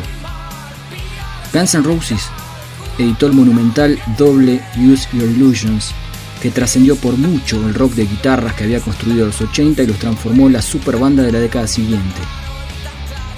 Esos dos discos, llenos de himnos, fueron quizá la última gran obra maestra del rock como espectáculo monumental.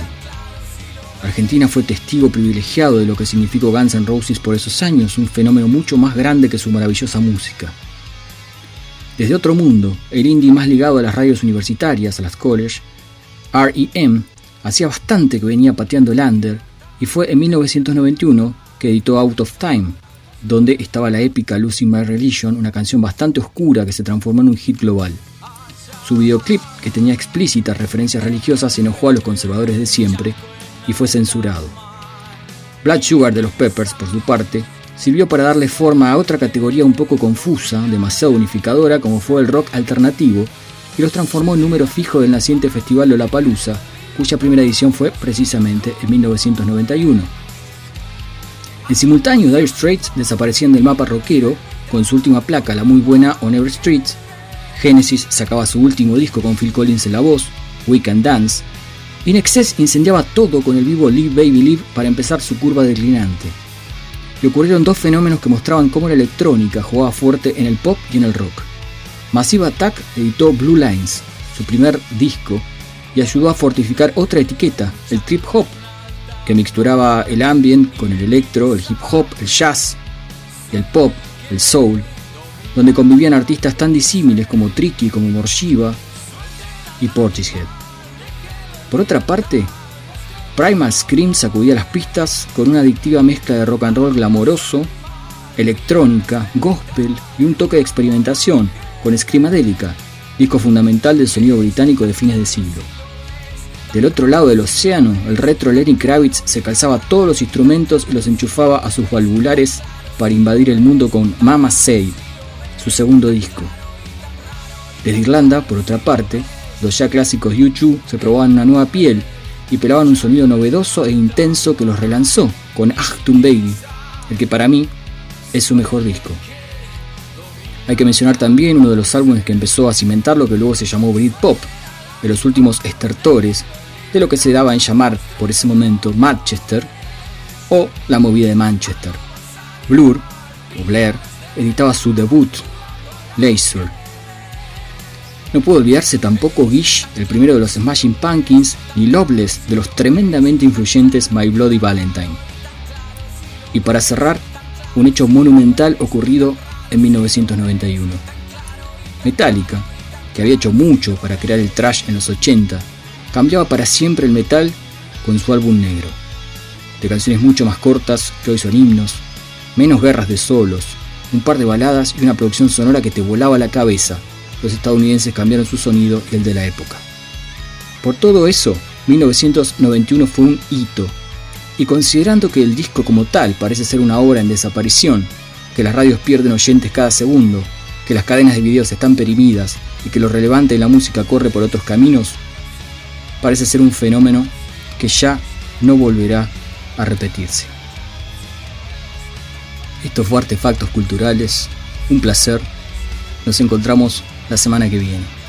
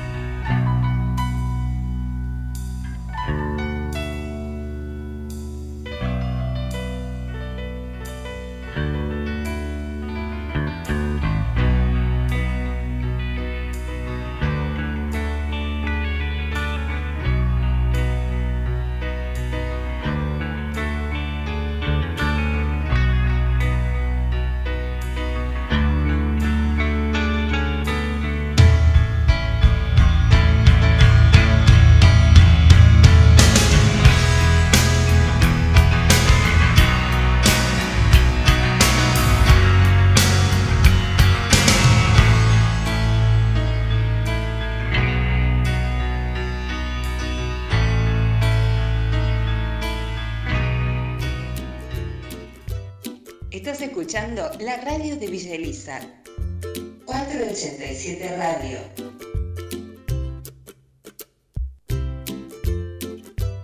Estás escuchando la radio de Villa Elisa.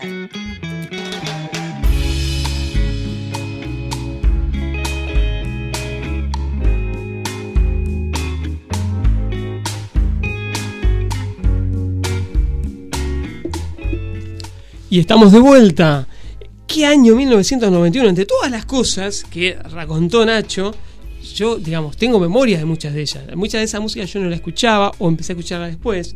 Pero en ese año, de ese año es cosecha, el señor Jerónimo Maki. Presente, señorita. Ni más ni menos. Level, ¿eh? de ese año es cosecha nuestra amistad también. Categoría. Sí, ¿En serio? uh, ¿Ahí sí. se conocieron? 30 años hace que somos amigos, la pucha. Qué bárbaro. Yo era muy chiquito, era un flaco Era- grande, ¿viste? Esa barba, todo. Ya con barba. Esa barba que tiene ahora ya la Es de tenía. entonces, sí, sí. Llena de plastilina de jardín de infante. El tipo sabía lo que él quería una barba y se la seguía. sí. Che, eh, Mabel, porque como la consigna sigue siendo la misma. Sí. de- Lo paranormal. Sí, y aparte como me olvidé leerla antes, pobre. Dice, cuenta una anécdota de en la clínica Menese, que ella la va a conocer. Yo, yo vivo muy José. Uy, vivo muy cerquita yo ahora que lo pienso. Y yo ya tendría miedo. Uh, araña. Experiencias extrañas. Dice, cuando yo estaba de enfermera de piso en la clínica Menese, en mi guardia nocturna en hematología se sentía el grito de una mujer algunas noches y era conocido en el grupo que hacía el turno de noche. O sea, y no había, y dice, obvio, no había nadie. Hmm. ¿Qué? Es como la música grabada en la cancha de boca. Escuchá, escuchá la música. Sas. Ya está, ya te da cagazo. No volvemos. Eh, Yo les cuento, les cuento una. Bueno, ustedes saben que la mitad de mi familia, la par- por parte materna, son de Bransen. Sí, sí, he tenido la posibilidad de estar allá. Campo. Claro, zona de campo. Bueno, Sí. cuando yo era chico, allá eh, hubo, no sé si decirle ataques, porque no fueron ataques en sí, pero sí apariciones del hombre gato. Uh, sí. Me acuerdo del hombre gato. El hombre gato, salían los noticieros, en nueve diarios sobre todo, que era el, el más amarillento en ese momento, ahora sería uno más. Eh, pero bueno, surgió eh, ahí y nunca se supo bien quién era el hombre gato. Hay una anécdota incluso en la familia, un, un tío mío, que llega a la casa y encuentra un tipo que sale, que salta el techo, porque lo escucha entrar, el famoso pata de lana, y mi tío sale corriendo a agarrar la escopeta. ¿Y qué se le ocurre gritar a, digamos, mi tía? No, no, no lo mates, que es el hombre gato y la policía lo quiere vivo. No, no, no, Qué, qué creatividad. Hay recompensa. y con, y con esa poca prepara- tiempo de preparación, ¿no? Todo improvisado. Qué hermoso. Ay, no. Les sugerimos que sigan Cajón del Medio, arroba Cajón del Medio, Instagram, porque las historias que, que, que pergenia Fer y su, y su coproductora, nada, no tienen desperdicio. Muy bueno. Che, eh, última, porque Sí, ahora, sí, se sí. Viene, ahora se viene algo del cajón del medio. Hola, soy Lorena Villeliza, la que pidió el tema. Yo creo que soy Lorena 2. Esa se, esa se autopercibe como Lorena 2. ¿Cómo la quiero? ¿Cómo la quiero, Lorena 2? Me encanta, me encanta. Eh, buenísimo, bueno, le mandamos, ella es la que ella es la que pidió el tema. Bueno, le mandamos un beso grande. Qué genio. Me encanta cuando leí eso. me- Bueno, bueno, ahora sí. Bueno, digo, El sitio donde ratonean los ratones analógicos, donde se han olvidado desacreditadas credenciales y donde abundan pegamentos que no pegan una. De cajón del medio, entonces. ¿Vos, Fer, estás en condiciones de leer algo de esto? Pero como no, Bueno, vamos con el en vuelo. pero como no. Bueno, en vuelo. Entre el sol y las estrellas, timoneando en los ocasos, va volando y por si acaso deja atrás cualquier querella. En parte por eso es bella, y en parte porque las penas las sabe cuitas ajenas y no rozan ni su piel, y así van libres sus pies, sin lastres y sin cadenas. Autogestión. Con rojos de carmín tachó su nombre de todas las putas listas de espera. Y fue a llenar agosto de primaveras, desdeñando las mieles salobres de los besos de todos los hombres. Y entre miles de rosas fue una. Y dio pasos de amor y locura, arrancando sus ropas de presa. Dejó en claro que aquella princesa ya se ha puesto a bajarse la luna. Milagro de humedad. En medio de la lluvia, el viento, un cielo que clama y estalla, las gotas son balas que rayan, los árboles se vuelven lamento. En el silencio de lo que siento, son sacrificio de una rara ofrenda, calma perdida que se lamenta, súplica de todos los pedidos, de los que no hemos entendido que el milagro es la tormenta. Y para cerrar brevemente este pequeño eh, ah, cajón del medio del día de la fecha, quiero abrazarte tanto, eh, que es un cover en realidad de Margot Pavlovich, es un tema eh, de Víctor Manuel, creo.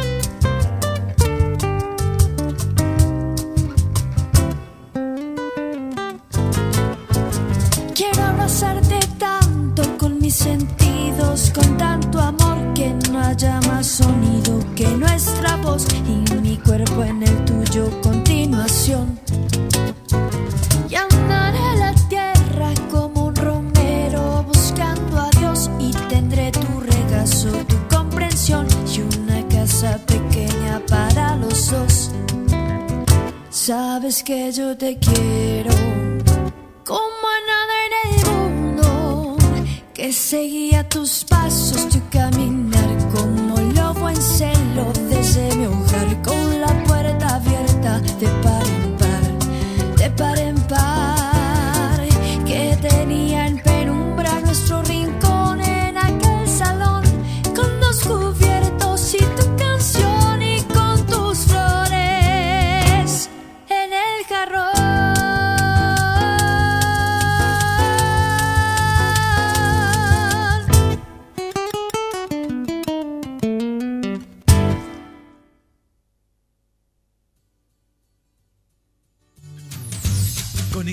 fin de semana. Te acompañamos las 24 horas en vivo con la mejor música y la mejor programación. 487 Radio.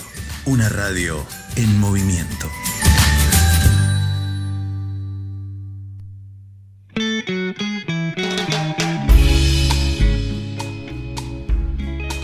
De a poquito nos empezamos a ir. Nos estamos yendo. Pero tenemos más historias. Hola chicos, buenas noches. Soy María. Suelo ver cosas antes de que pasen. Me pasó con mi hermano y mi mamá, fallecidos. La verdad da angustia saber que va a pasar sin poder hacer nada. Después en mi casa vimos verse cosas y no solo yo lo vi, mi hijo y mi ex. Después hice bendecir la casa para que la persona que se suicidó en esa casa descanse en paz. De vez en cuando suele suceder cosas de moverse las cosas. Pero ya no me asusta tanto. Buen programa nos dice, bueno, muchas gracias. A mí lo que me maravilla es, es- es eso, que no se asuste tanto. O sea, yo me asustaría cada vez más. O sea, lo mío iría increciendo. Eh, Tengo, tengo, tengo una anécdota así similar. ¿Sí? Yo en un momento trabajaba en una cocina y eh, parte de mis tareas era cortar el fiambre. Pero cuando hablo de cortar el fiambre, hablo de que por ahí estaba, eh, me daban... eh, no, sí, no, cortar el fiambre. No, No, no, era un montón, boludo. era, eh, el- ¿viste cuando compras el jamón entero? Sí. Bueno, por ahí estaba, tenía que, que cortar en fetas dos de esos jamones y un cantimpalo. Oh, unos brazos. finitas. Claro, no, y aparte el tiempo que estás ahí, ¿no? Meta, chingui, chingui, chingui, bueno. Eh, siempre era de noche, siempre muy tarde, porque cocinábamos para, para el día siguiente. Y mm, en un momento me pareció, yo estaba medio así como dormido, que había alguien parado al lado mío. Cuando me giro así para hablarle pensando que era alguno de mis compañeros, no, no había nadie. Bueno, me estoy durmiendo, digo. Sigo prestándole atención a no cortarme un dedo. Otra vez, una persona al lado. Vuelvo a mirar, no, nadie. Termino con todo esto sin darle mayor atención. Le digo, también no, che, el sueño que tengo, o sea que me, a cada rato me parecía que estabas al lado mío. Ah, cuando estabas cortando fiambre, sí, todo el mundo ve, esa- ve una señora ahí. No, no. Ah, no te corto más fiambre. Te lo corto en casa. Olvídate. Me llevo la máquina. Por ahí la señora decía, no, no se hace así, ¿viste? Claro. Ah, ¿Con qué necesidad? Claro, por ahí, ah, Por ahí me estaba pidiendo un poquito de cantimpalo, Claro, muy no rico, te- por 100 de jamón. No ofreciste nada, ¿no? Un poquito de. ¿no? No, se me ocurrió. Tenía mucho sueño. No era de egoísta. Bueno, nos queda poco tiempo. Eh, Sony 54, haci- haciendo las sumas pertinentes a mi reloj atrasado. ¿Qué podemos hacer? Tenemos un. Yo diría un, lit un literaria que es cortito. ¿Literaria? Sí, ¿Qui- ¿Quiere hacerlo, Sí, maestro? Yo creo que le va a quedar ¿A muy bien. le a parece? Sí, sí, me parece que sí. Y bueno, se amerita.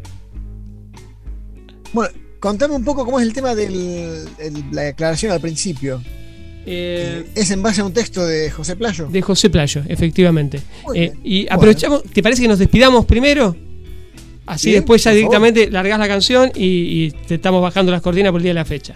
A eso empieza Perfecto. a despedirse. ¿Sabes? Empieza a despedirse.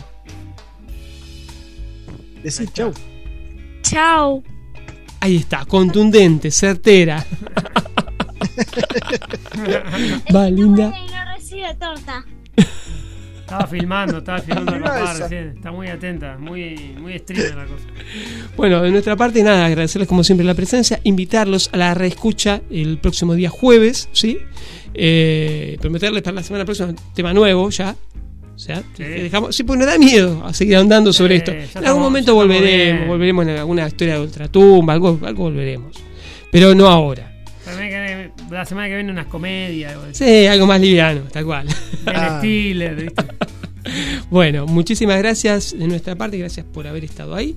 Eh, y ahora vamos a literarias. Eh, Jero, ¿cómo nos despedimos? Bueno. Chau, nos despedimos con un chau. Sí, sí, bueno, un beso para Seba. Ahí está. Y, mm, Otro para y a Nacho. todo lo que nos- y a- para Nacho, obvio. Y bueno, para los que nos están escuchando, un beso eh, lindo. Y no tengan miedo, no tengan miedo. Prendan las luces, pongan algo lindo. bueno, eh, Claro. No, no, señor. Cuando el prolegómeno es más largo que el asunto, cuando la musa en cuestión es una peticita sexy, cuando la historia viene en paquetitos de a cuarto kilo, llega Little Arias. Bueno, como decíamos, en base a un texto de José Playo. El que ha leído Rayuela, tendrá la certeza de que el amor quizás no puede llamarse de otra manera, porque en la maga, en el nombre mismo, está la naturaleza misteriosa de la pasión. El aroma de los sueños de Bohemia, un deseo hecho de huesos y de carne y la posibilidad y el anhelo de quedar pegados a una aventura de fábula, de esas que tienen final con perdices y todo. Rayuela es una gran historia de amor, en el sentido más estrepitoso de los amores. Y esa historia tiene como epicentro a la chica de los besos llenos de flores o de peces.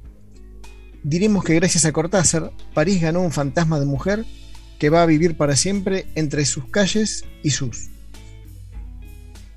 Cortázar la puso allí y la maga siempre estará allá esperando ser descubierta en camas con patas oxidadas, de esas que sostienen sueños cansinos y desvelos febriles. Ese pequeño fantasma silencioso se ensancha con la lluvia, lustra a besos las placas con los nombres de las calles y sirve de referencia. En el libro, la maga sufre y su amante no la entiende, pero también la maga hace sufrir y no lo siente. Cualquier enamorado, por inexperto que resulte, lo sabe. Esas son las reglas caprichosas del amor, tan poco claras, tan maleables a la medida de los desvelos.